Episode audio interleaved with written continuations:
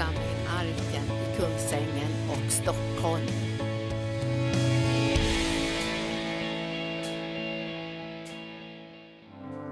Ja, Jesus, vi bara prisar dig för att du är vägen, du är sanningen och du är vårt liv, Herre. Och vi bara tackar dig Jesus för att du är den levande guden som förmår att förvandla våra liv så att vi blir mer och mer lika dig, Herre. Du har ett mål med våra liv, att vi ska vara de som gensvarar till kallelsen. Att vara en Jesu lärjunge i den här tiden. Jag bara prisar dig för det Jesus. Vi bara får lägga den här kvällen i din hand. I Jesu namn. Halleluja. Vad härligt att det var så många som kom hit ikväll.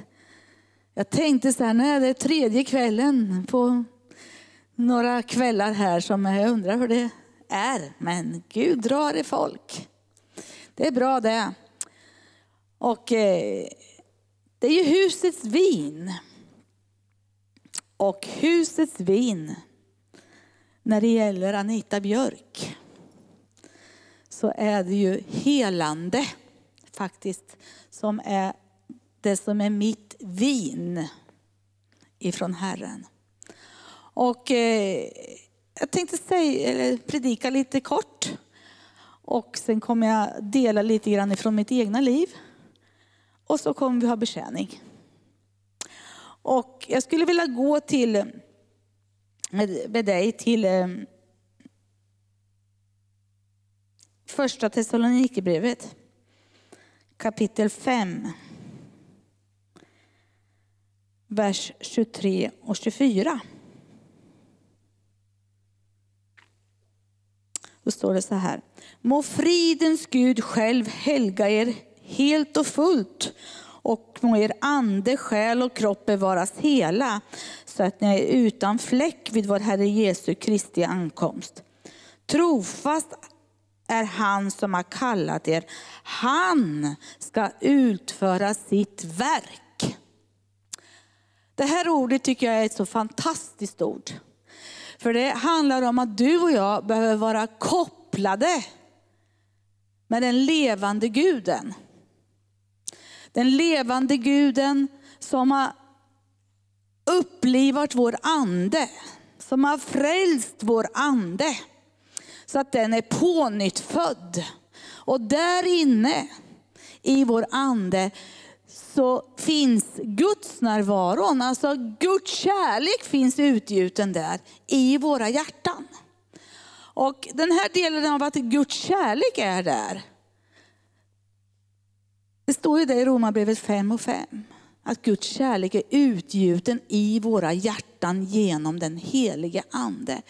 Och är Guds kärlek utgjuten där, då finns det en möjlighet att våra själar och våra kroppar ska kunna förvandlas av det levande ordet. För att den helige ande är ju där. Och den helige ande är ju vår hjälpare. Som hela tiden vill hjälpa oss och påminna oss om allt det som Jesus har sagt och gjort. Det står ju i Johannes 14 och 26. Och den här delen, vad är det han vill tala om för oss då? Jo, han vill tala om för oss att våra själar och våra kroppar är ju de som behöver helas och befrias och upprättas. De behöver befrias och helas och upprättas. Du och jag kan veta om, enligt skriften, att han har uppväckt oss och vi sitter i den himmelska världen. Det står det i Efesierbrevet. Det är fantastiskt att veta om det. Att när du och jag tittar tittar på våra omständigheter, på våra själar, hur det känns, aj, aj, aj, aj, och det gör ont i kroppen, så, så ser vi det ovanifrån, inte underifrån. Utan vi ser det ovanifrån. Och du vet, då är det så här att när vi ser det tillsammans med honom, så får vi se, vad är det han har berättat för oss? Vad är det han har berättat för oss? Han har berättat oss, eh, för oss att hela vår själ, vår själ många gånger behöver läkedom ifrån det du och jag har gått igenom. Jag ska ge dig två bilder.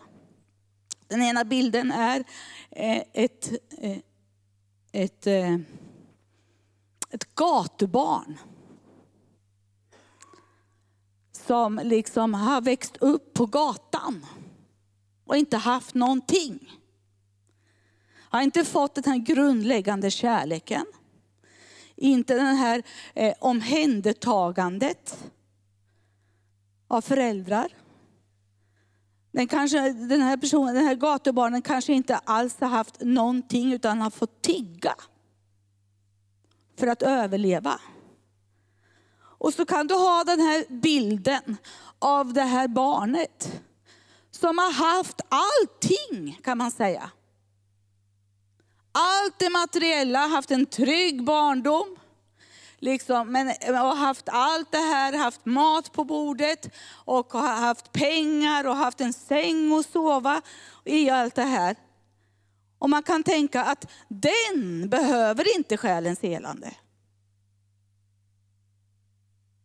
Men bägge två de individerna är i behov av att få möta Jesus som sin själs herde och vårdare. Bägge individerna är i behov av det. Varför då? Jo, därför att det handlar om att varken det att vara fattig eller att ha det rikt och bra är det som kan mätta det elementära behovet av kärlek som kommer ifrån Jesus. Det är bara det, den kärleken som kan mätta själen. För även om, om man har haft allting i det här jordelivet så har vi alltid, eller för det mesta har man mött på omständigheter där vi har mött på fiendens anslag in i våra liv som har skadat självkänslan. Så en människa som, som har haft allt kan ha en skadad självkänsla, ha, ha en själ som smärtar och verkar. Ha en själ som, som lider av ångest för att kanske ekonomin, det blir bara mammon av alltihopa, det materiella. Och det ger ångest också, likväl om man är ett gatubarn och inte har någonting. Så kan det också ge ångest. Och de här delarna är ju otroligt viktiga att veta. Vad säger trons ord till dig och mig då? Vad säger Guds ord? Guds ord är ju levande. Guds ord är verksamt. Det står i Hebreerbrevet 4 och 12. Guds ord är levande skarpt och tveeggat så det åtskiljer själ och ande och märg och ben och den domar över hjärtats uppsåt och tankar. Så Guds ord in i våra liv förvandlar våra liv. Och eh, den här delen av att få erfara att kärleken ifrån Jesus, det står ju i Efesierbrevet 3, att hans kärlek, ifrån vers 16 där, att hans kärlek är så vid, hög och djup och bred. Den är alltså den som innesluter hela oss. Och när den kärleken får beröra oss, får alltså smälta det som berör själen. Det som vi har mött på genom livets vandring. Det som kanske har varit att vi har upplevt att människor har övergivit oss. Den kärleken förmår att hela det. Den förmår att förvandla det. Varför då? Jo, därför att Jesus bar all övergivenhet på Golgata kors. Han bar det. Så du och jag är inte övergivna även om våra känslor talar det. Och då behöver dina och mina känslor helande ifrån den övergivenheten att han känns långt borta. För han är allestädes närvarande. Han är närvarande i oss. Vilken trygghet det skapar i dig och mig. Vi kan vara trygga.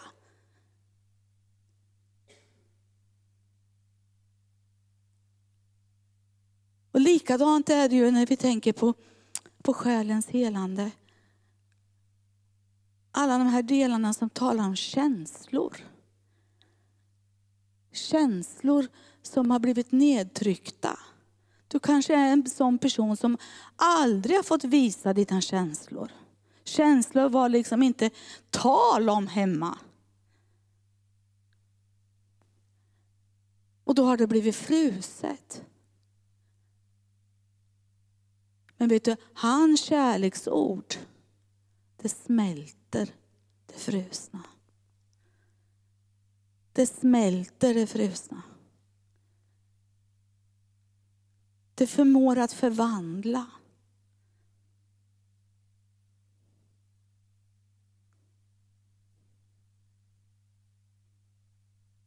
Och likadant är det i den här delen som man tänker på tankarna.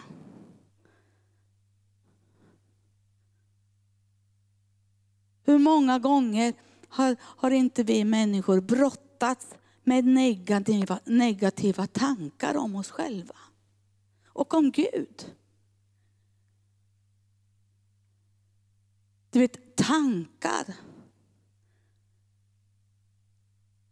kan bli som bålverk i våra sinnen.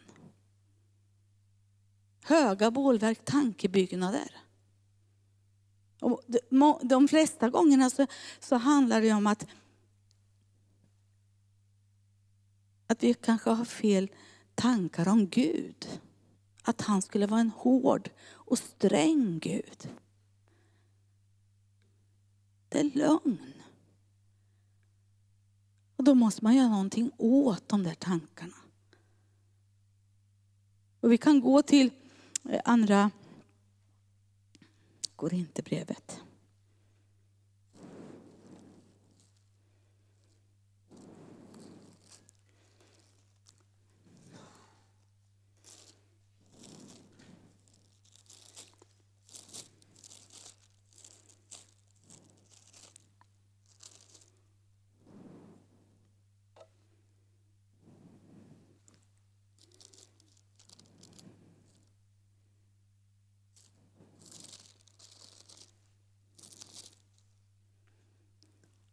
Andra Korinthierbrevet kapitel 10. Då står det så här i vers 4. De vapen vi strider med är inte svaga utan har makt inför Gud att bryta ner fästen. Ja, vi bryter ner tankebyggnader och allt högt som reser sig upp mot kunskapen om Gud. Och vi gör varje tanke till en lydig fånge hos Kristus. Och du vet när själen ska ta emot befrielse och helande så behöver vi få uppenbarelse i våra hjärtan. Att alla negativa tankar, alla lögntankar som vi har haft sedan vi var små om oss själva och om Gud och om min nästa kanske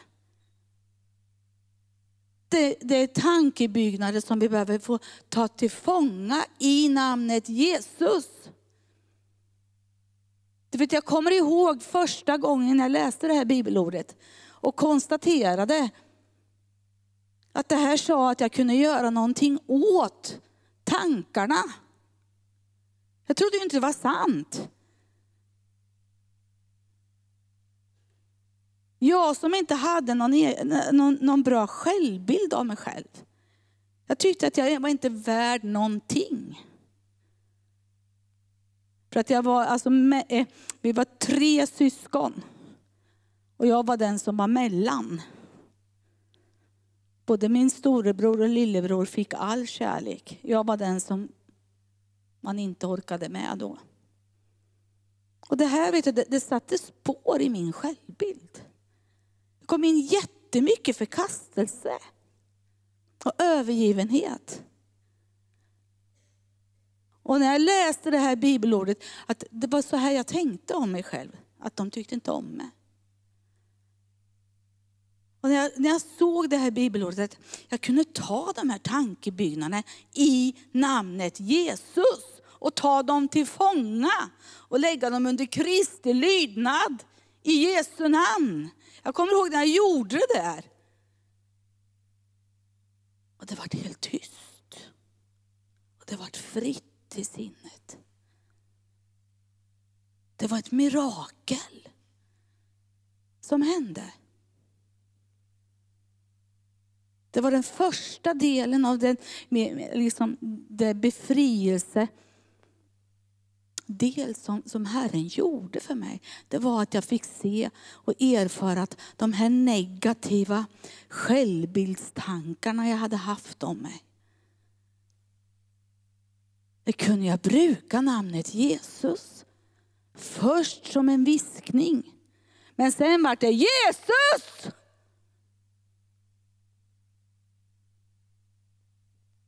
Varför då? Därför att jag förstod att de här tankarna var någonting som cirkulerade över mitt huvud. Och när jag talade till de tankarna, då fick de böja sig i namnet Jesus. Vilken frihet. Och du vet, efter det så började jag använda namnet Jesus. I varje situation jag mötte på, där fruktan stod liksom och ropade ut. Ja, du är rädd, du ska vara rädd, du ska vara rädd, du ska skaka, du ska vara rädd.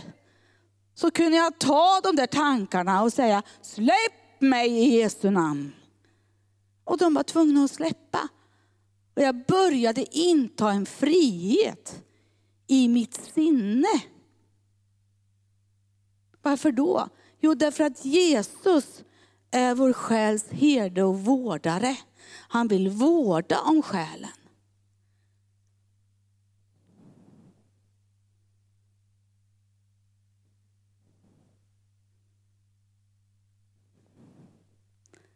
Sen hade vi det här med känslorna som många gånger behöver helas. Jag hade känslor in, i mig som liten flicka. För jag hade inte fått mammas beröring och sitta i mammas knä. Min mamma förmådde inte att visa mig kärlek.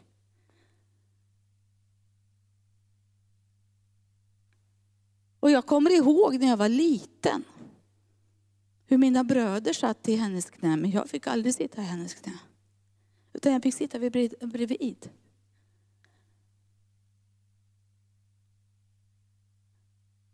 Och jag förstod inte förrän jag blev vuxen.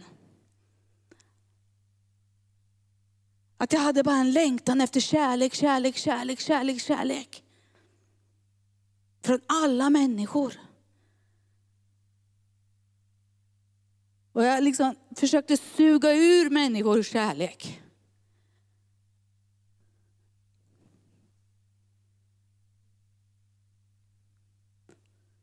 Sen var det så att jag gifte mig när jag var ung. Väldigt ung. Och du vet, jag var lycklig när Janne sa jag älskar dig. Men om vi inte var tillsammans, liksom, utan han var på en annan ort, då hörde jag ju inte det där varenda dag. Och då var det någonting i mina känslor som skavde och gjorde ont. Det hade smärta. Han älskar mig inte längre. Och till slut liksom hamnar jag i det läget. Gud, du som är kärlek. Du måste göra någonting åt mitt känsloliv. Det är så stumt och kallt.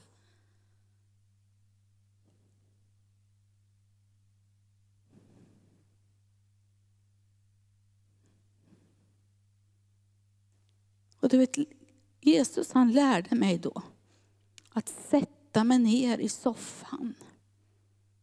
Sätta på en lovsångs-CD. Lite svagt. Och börja läsa Guds ord om Guds kärlek. Och så sa han, Anita, lägg dina händer på ditt bröst och förlös Guds kärlek in i ditt känsloliv. Och du vet när jag började göra det så dök det upp minnen och händelser som var smärtsamma sedan tidiga barnaår.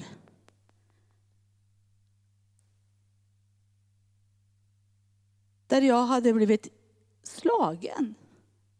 Mamma slog mig med mattpiskan när jag var sju år.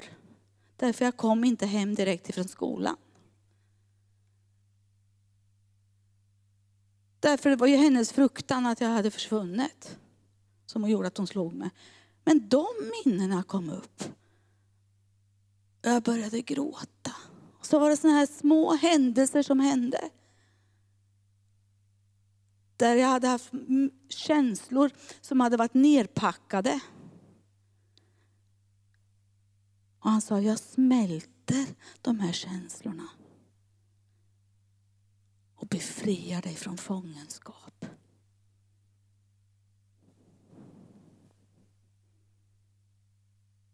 Och det var många gånger i flera år som jag fick göra det där. Och Herren talade till mig, det är min kärlek du behöver först av allt. Det är inte den kärlek Janne ger dig. Du behöver agape-kärleken, den som är levande där hela tiden.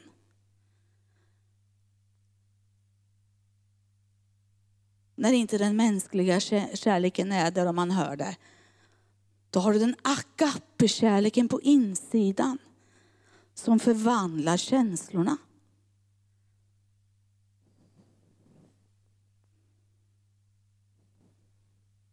Men läkedom för själen är det som är så otroligt viktigt. För att du och jag ska bli de som Gud har ämnat att vi ska vara.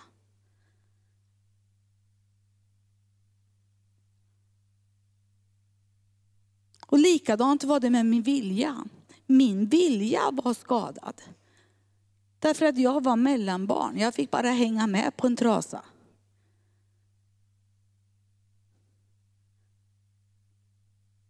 Och jag, var, jag fick lära mig att lyda. Att lyda var det bästa. Men det var ingen som frågade, vad vill du?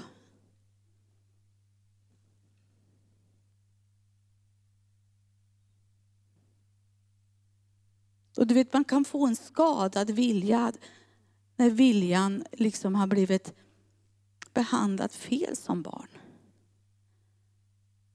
Men vet du, när du och jag kommer till Jesus, då helar han viljan. Han helar vårt viljeliv så att viljan blir som ryggraden, vi kan gå raka framåt. Därför att vi hungrar efter Guds vilja. Ske din vilja så som i himmelen så och på jorden. Hans vilja med ditt och mitt liv är ju den bästa viljan.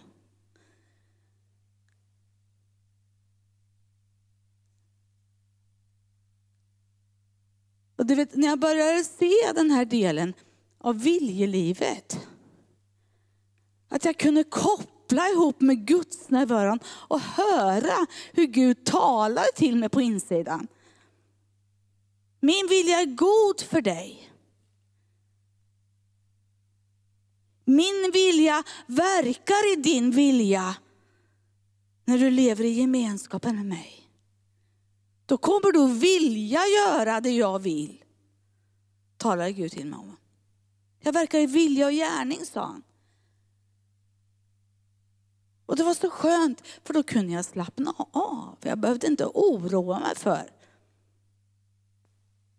Därför att jag visste att hans ande och hans ord går med mig hela tiden. Och han levande gör sin vilja. Och de gånger det mänskliga tar över, eller känslorna tar över, då kan man be Herre, din vilja, inte någonting annat. Därför att han vet ju det som är bäst för dig och mig.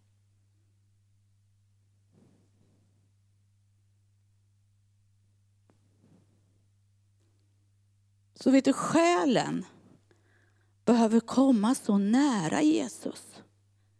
Hela tiden. Det är ett pågående verk hela livet. Och du vet, hans kärlek, ty så älskade Gud världen. Att han utgav sig själv. Den enfödde sonen för att ge oss ett evigt liv. Den kärleken är evig. Och den förmår att förvandla och smälta. Allt det du och jag har gått igenom.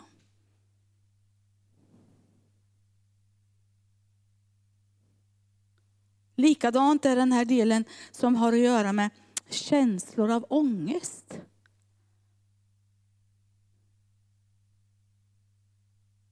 Det är fruktan som ligger bakom ångest. Och fruktan är en makt. Och fruktans makt måste böja sig i namnet Jesus.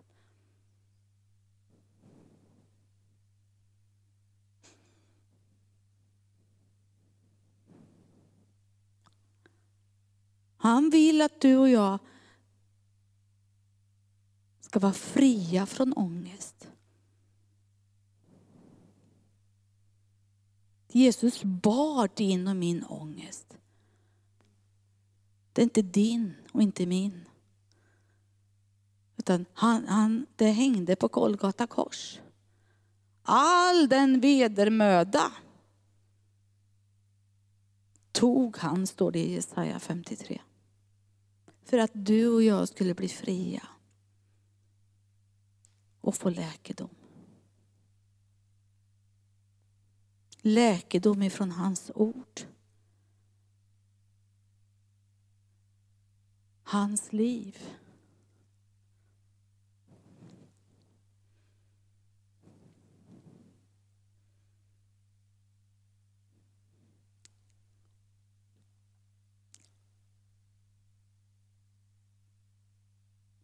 Det står ju i Jesaja 10 och 27. Vi kan slå upp det ordet också.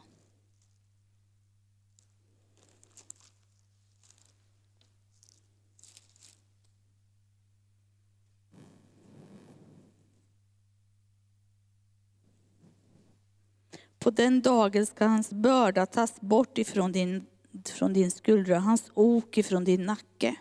Ty oket ska brista sönder på grund av fettman. Oavsett vad du har för bördor, vad det är för ok som har funnits eller är i dina känslor, ska det brista sönder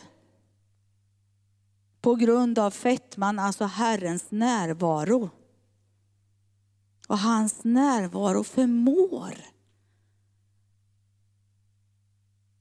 att hela känslolivet. Du har rätt att låta hans närvaro hela smärtsamma minnen.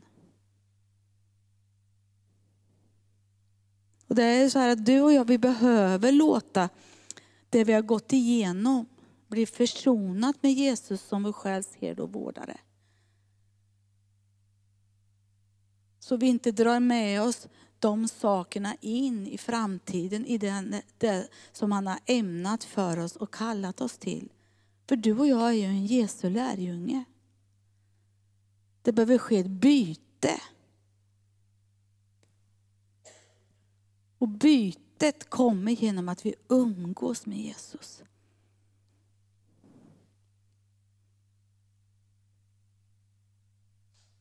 Men ibland det är det så här att själen eh, vill ibland inte stanna kvar i Guds närvaron. Utan den kommer på att den ska göra så mycket annat. Men att tillåta sig att vara i Guds närvaron och vara under Guds ord varje dag så kommer själen att bli stilla. Så att vi kan höra Gud tala på vår insida.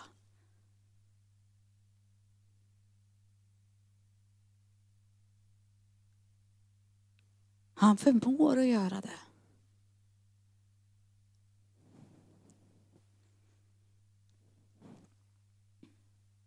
Och likadant är, ju, är det ju, när man, jag läste här om ande, själ och kropp. Trofast är han som ska göra det. Han vill att våra kroppar ska vara helade.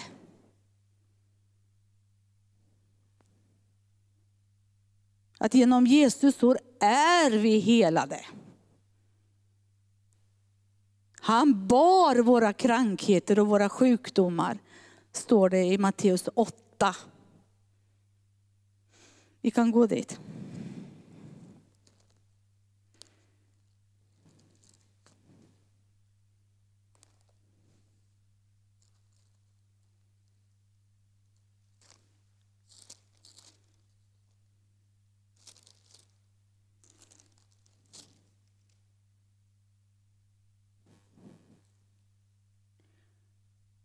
Det står så här i Matteus 8 8, vers 17. För att det skulle uppfyllas som var sagt genom profeten Jesaja. Han tog på sig våra svagheter och våra sjukdomar bar han.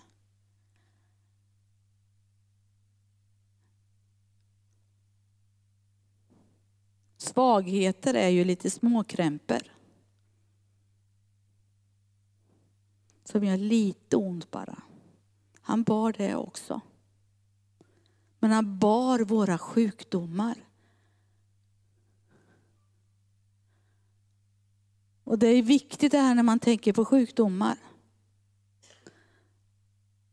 Att vi får rätt diagnos. Att diagnosen är att genom Jesus sår är jag helad. Romarbrevet 8.11 är mitt älsklingsord. Att samma kraft som uppväckte Jesus från de döda ska göra min dödliga kropp levande genom den helige Ande. Och du vet, det, när vi kommer hem till Herren, då, då behöver vi liksom inga, inga kroppar, för då får vi nya kroppar. Eller då får vi nya kroppar. Men det är här vi behöver ha helandet. Det är här vi behöver ta tag i hörntofsen, kvinnan med, med blodgång som rörde vid Jesu hörntofs. Hon höll tag i det. Vi behöver ta tag i helande ordet.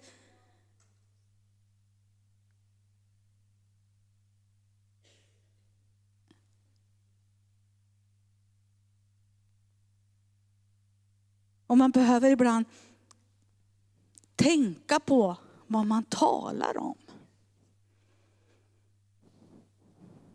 Så man talar rätt saker. Talar helande ordet till sig själv. Tala det skrivna ordet till sig själv. Därför att tron kom ju av hörandet i vårt hjärta.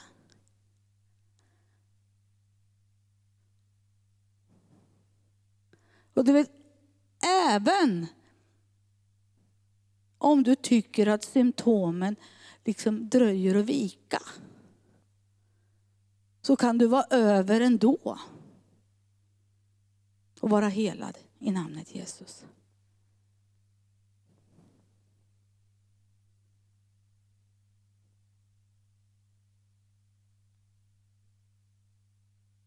Jag tänker ibland så här att, eh, när, nu tänker man nu kommer höst. Ja, nu kommer ju de här influensatiderna. Nej, det kommer inte hem hos mig. Den här, den här dörren är inte öppen för det. Det är portförbjudet.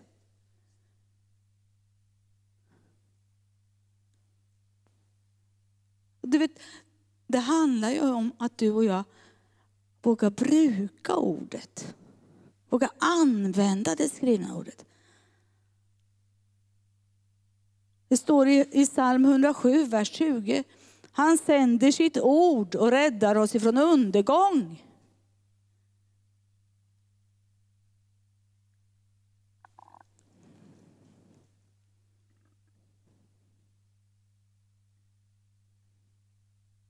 Så att helande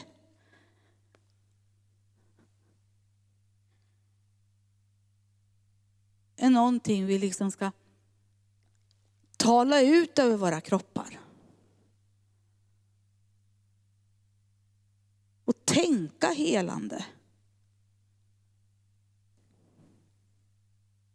Därför att namnet Jesus är över alla andra namn.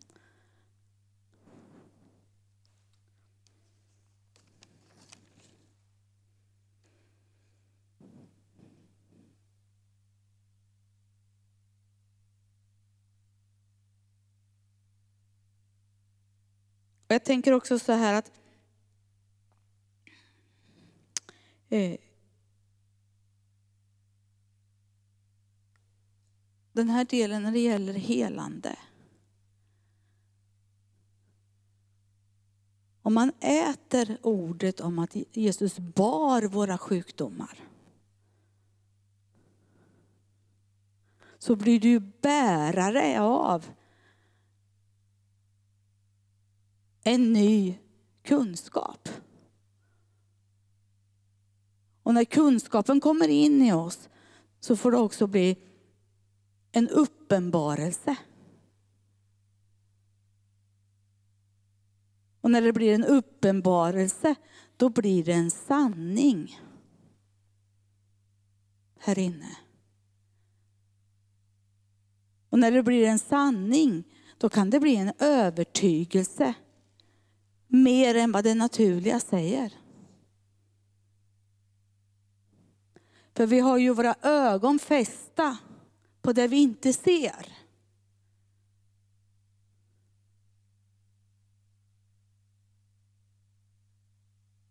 Och det vi inte ser handlar ju om det som Jesus har berättat genom Golgata kors. Att det är fullbordat.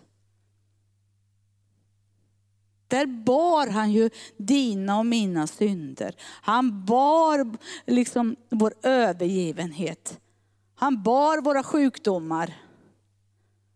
Han bar vedermödan i själen.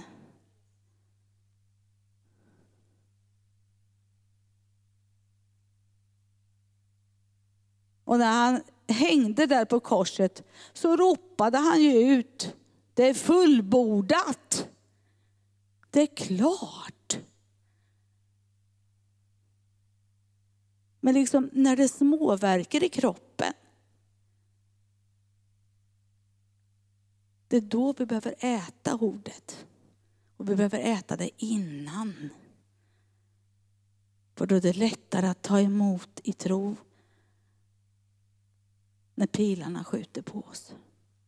Därför är kunskapen och uppenbarelsen över vad Jesus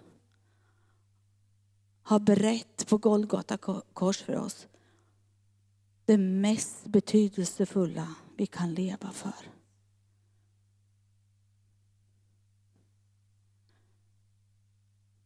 Och det är det vi behöver ha för att ge människor som vi möter på som inte känner Jesus.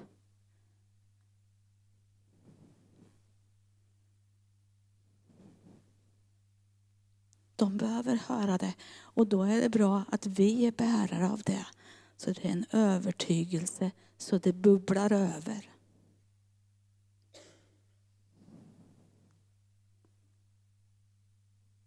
För vi är ju hans lärjungar.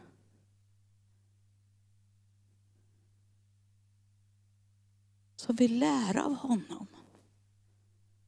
För att bli lika honom och bli fyllda av hans närvaro.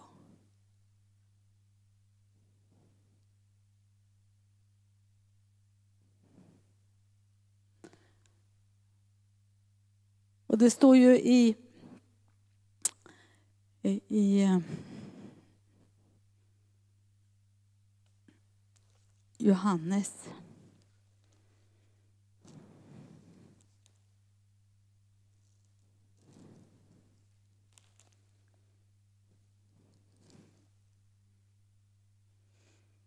Johannes 6.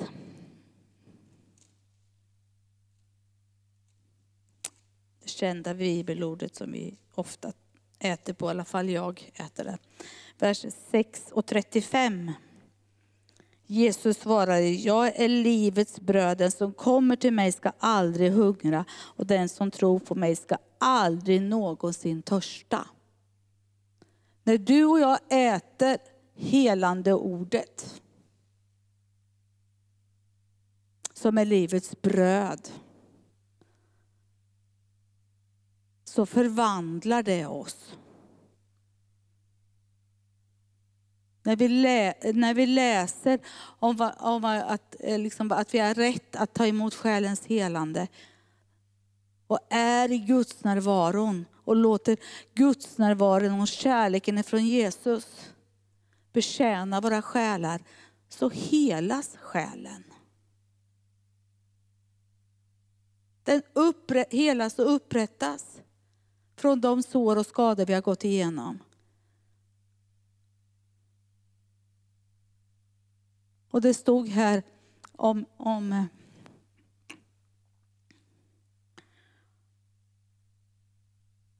Den som tror på mig ska aldrig törsta. Du och jag har fått en källa. De levande vattenströmmarna som kan bubbla inom oss hela tiden. Av vattnet så det får skölja bort det, det som behöver sköljas bort och betjänas i vår själ. För att det som vi har i vår ande kommer från källan Jesus. Och det levande gör dig och mig.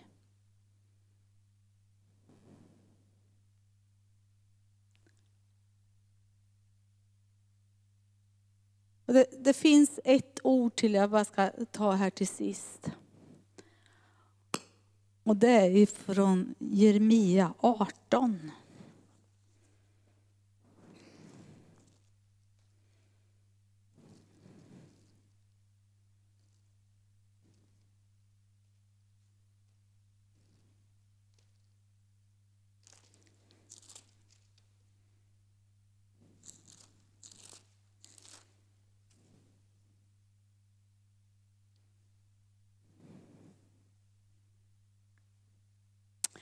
Jag ska läsa från vers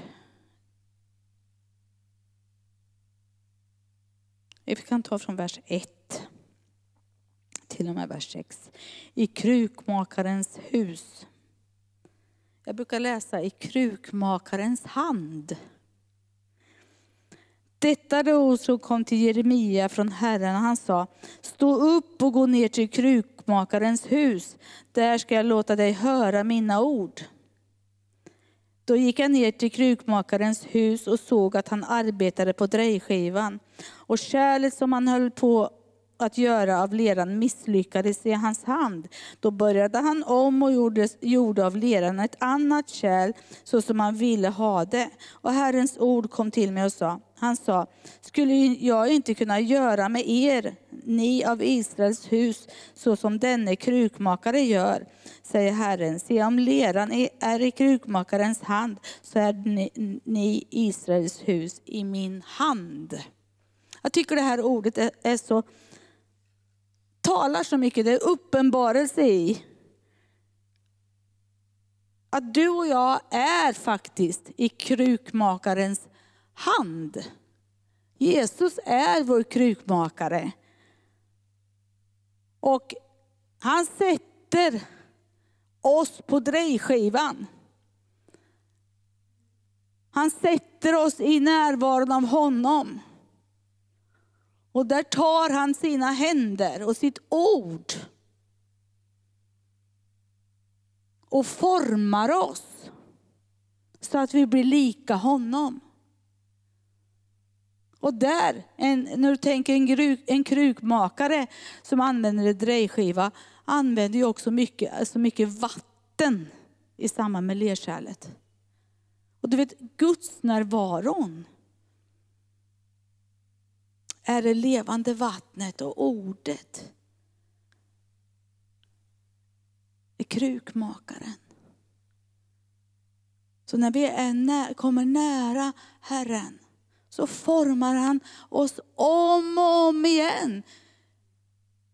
Även om du och jag snubblar och faller och slår oss, så är vi upp där på krukmakarens drejskiva. Och så formar han oss på nytt. Så att vi blir de han har ämnat att vi ska vara. Vi är original. Skapade till hans avbilder. För att bli beklädda med honom. Och för att göra tjänst för honom. I en förlorad värld. Och du vet, det här är någonting sånt som pågår. Det pågår hela tiden. Och vi kommer hela tiden, hela livet att vara beroende av det levande ordet och hans andes närvaro. För att det som han har tänkt ska bli synligt för honom och för oss. Han är en god Gud. Han är en god far som har gett oss allt genom Jesus Kristus. Halleluja.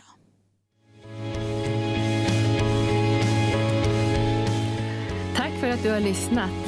Vill du få del av mer information om församlingen Arken, vår helande tjänst, bibelskola och övriga arbete, gå in på www.arken.org.